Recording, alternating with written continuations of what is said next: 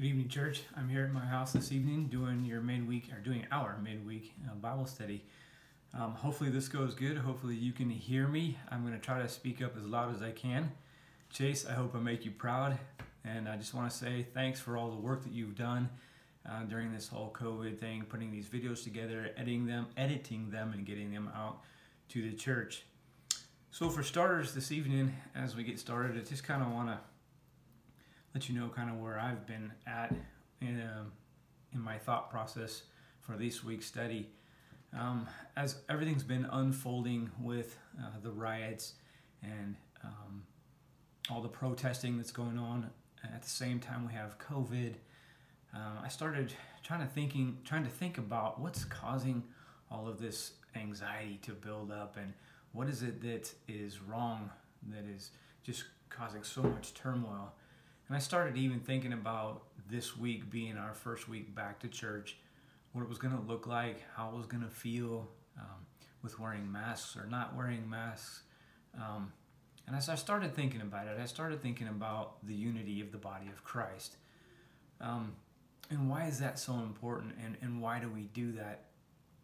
And uh, as I was trying to put thoughts together, um, I started thinking about different verses in the Bible that talked about um, the unity. Of course, um, if we remember uh, the book of Acts, you know, it's all about the church being unified and, and dropping all of the, the social, the social and um, the differences between all the different people that were in the church um, and just evening the playing field so that everybody could feel free to be together and not be isolated or um, even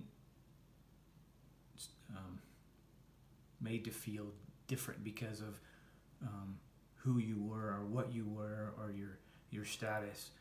Um, I know you guys have heard Brandon say it a bunch of times, and it it's kind of falls along this this quote that I like um, so much. It says, "The church is a hospital for sinners, not a museum for saints."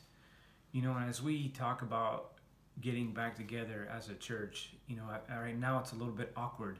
We're trying to figure out how to make this all work what should we be doing? What shouldn't we be doing? Should I wear a mask? Should I not wear a mask? Um, you know, and really, I think when it all comes down to it, it's all about um, restoration. God is all about restoration, and God's all about unifying the body of Christ. You know, there's the, the passage that talks about um, if you come to the altar with your offering to make a sacrifice to the Lord and you realize that a brother has something against you, you leave that offering at the altar and you go make it right with Him. I know that in that context, he's talking about making something right with a brother. But kind of what I'd like to focus on there in that passage is this that unity with God is so important. It, he even in that passage he puts off the aspect of worship in order to go make amends with something that's not right with our brothers or a brother. Um, so, anyway, as I was putting all these thoughts together, and, and Brandon and I had talked back and forth, and I had talked to other people, Brandon sent me um, a, uh, a little article by a guy named Bob Kauflin, who is a, a, preacher or a pastor out of Louisville, Kentucky. Um, and tonight I'm going to cheat. Um, he has such an amazing way of putting this all together. Um, that was just it really meant a lot to me, and I know a couple other people that have read it.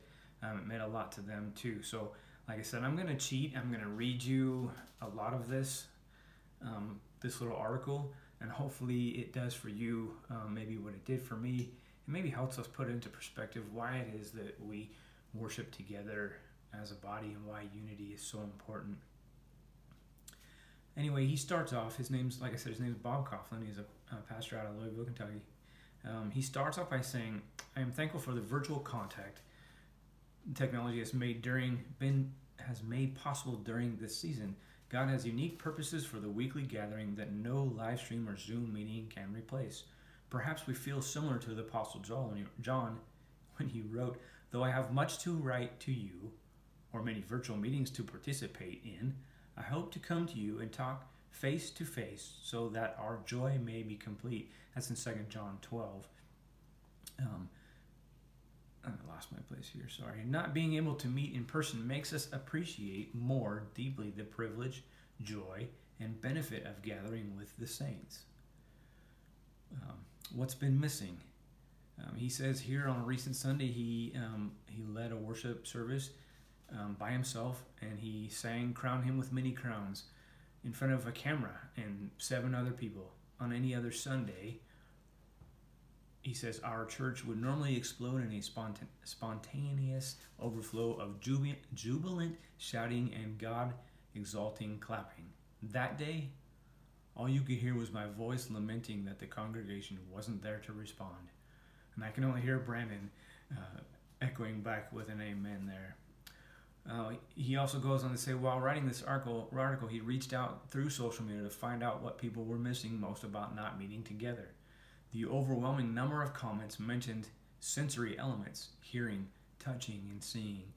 And I know this Sunday being the first Sunday back to church, it was such um, a relief and a joy to be able to uh, finally get to talk to people face to face and even those who were willing and, and able to give hugs to to take part in that and to really feel the love and the joy uh, of the of the brotherhood there. Another thing was the sound of God's people passionately raising their voices in praise together. I know that's probably one of the, the biggest things that I've missed the most is just sitting and sometimes I just don't sing and I listen to the congregation as you guys lift your voices to God and sometimes it, it brings me to tears to to hear the heartfelt um, passion and even uh, as we submit to God, and that's that overwhelming feeling of grace and mercy that we get through that. Um, also, he says here, watching those going through painful trials, trials lift their souls to their faithful Father in prayer and song. The robust amen of people responding to the preached word, saints feeling victorious and defeated, experiencing grace and mercy in the Lord's Supper, opportunities to encourage, pray for, counsel, and get to know both members and visitors. Um, I know Sunday was pretty cool because there were some there was a couple visitors that came. Uh, they were just up visiting, and one particular gentleman was up just fishing, and you know he just felt like he needed to come to church, and he was so glad to find that our church was worshiping, and so he he took uh, some pleasure in meeting with us on Sunday.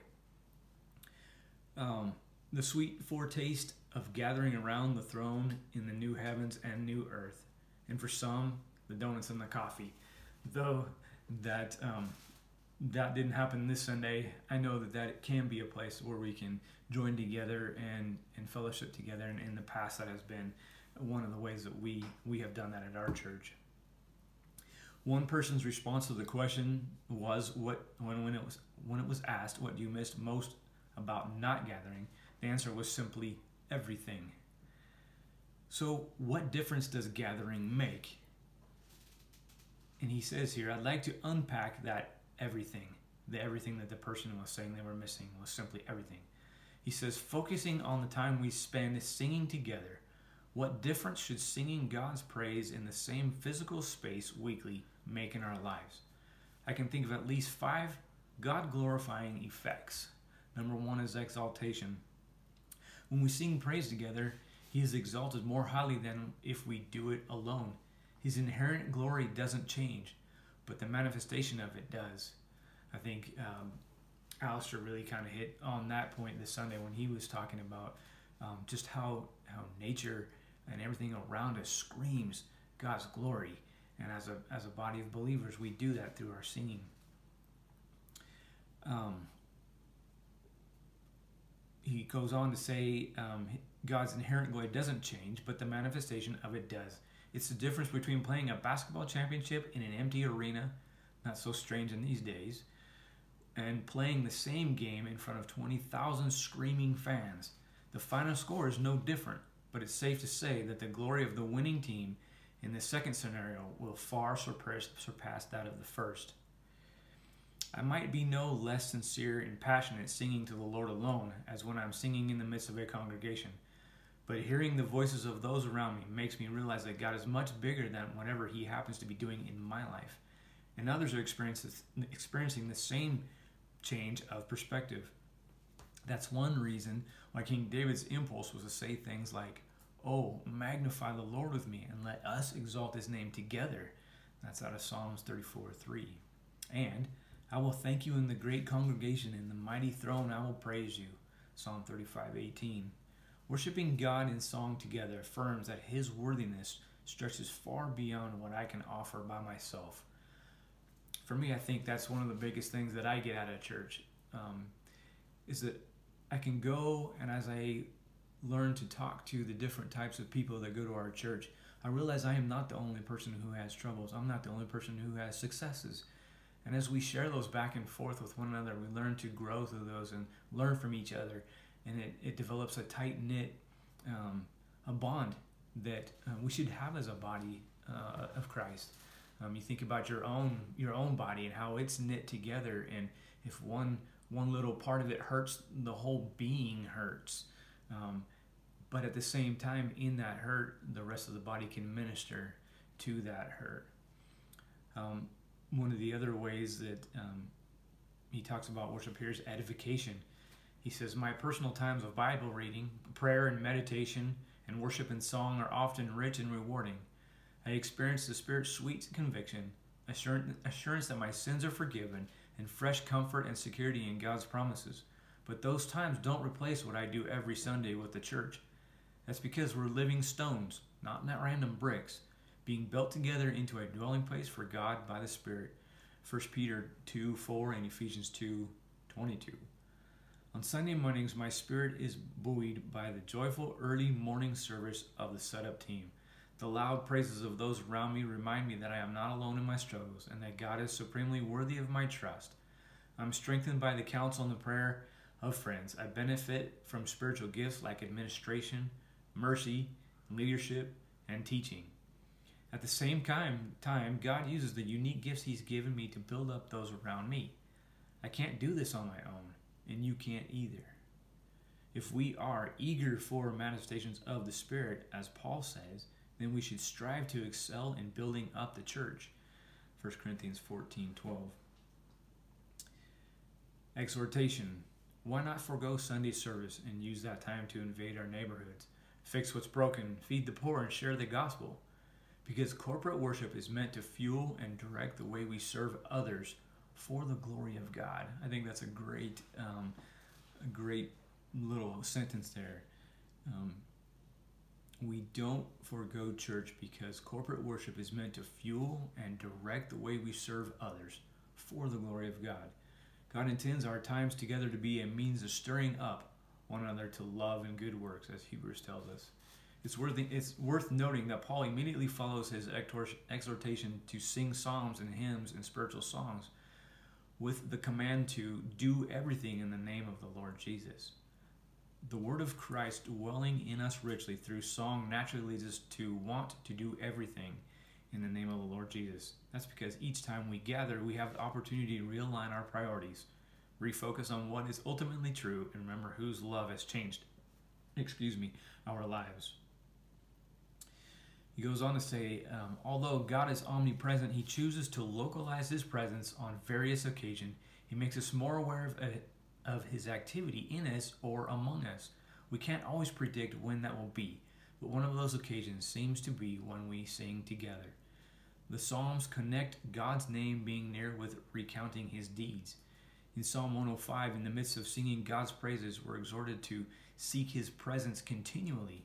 Psalm 95 encourages us to sing songs of praise with expectation that we will hear God's voice. It's no coincidence that in Ephesians 5, Paul connects singing with being filled with the Spirit, Ephesians 5 18 through 19. Nor is it surprising that in 1 Corinthians 14 26 through 33, singing finds a home among uh, more spontaneous gifts of the Spirit like tongues and prophecies, which makes us aware of God's presence. I've lost track number of the times I've been overcome by an awareness of God's nearness in the midst of singing on Sundays. That's because God delights to reveal himself when his people are next to each other, lifting their hearts and voices in praise to him. Um, evangelism is another way. Even in times of social distancing, we can share the good news of the gospel with friends and neighbors.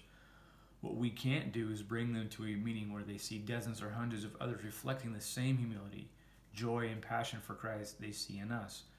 Corporate worship gives non Christians a broader and better picture of what Jesus looks like. It brings Jesus' life transforming work into focus in a way a single person's testimony doesn't. In the early church, God delighted to work through individuals like Peter, Stephen, Paul, Barnabas, and others. But the gathering church also prayed for significant for a played a significant role in the advance of the gospel. Even when churches when churches are forced to meet in secret, their very existence testifies to the power, beauty, and glory of the Savior, who gave himself for our sins to deliver us from the present evil age.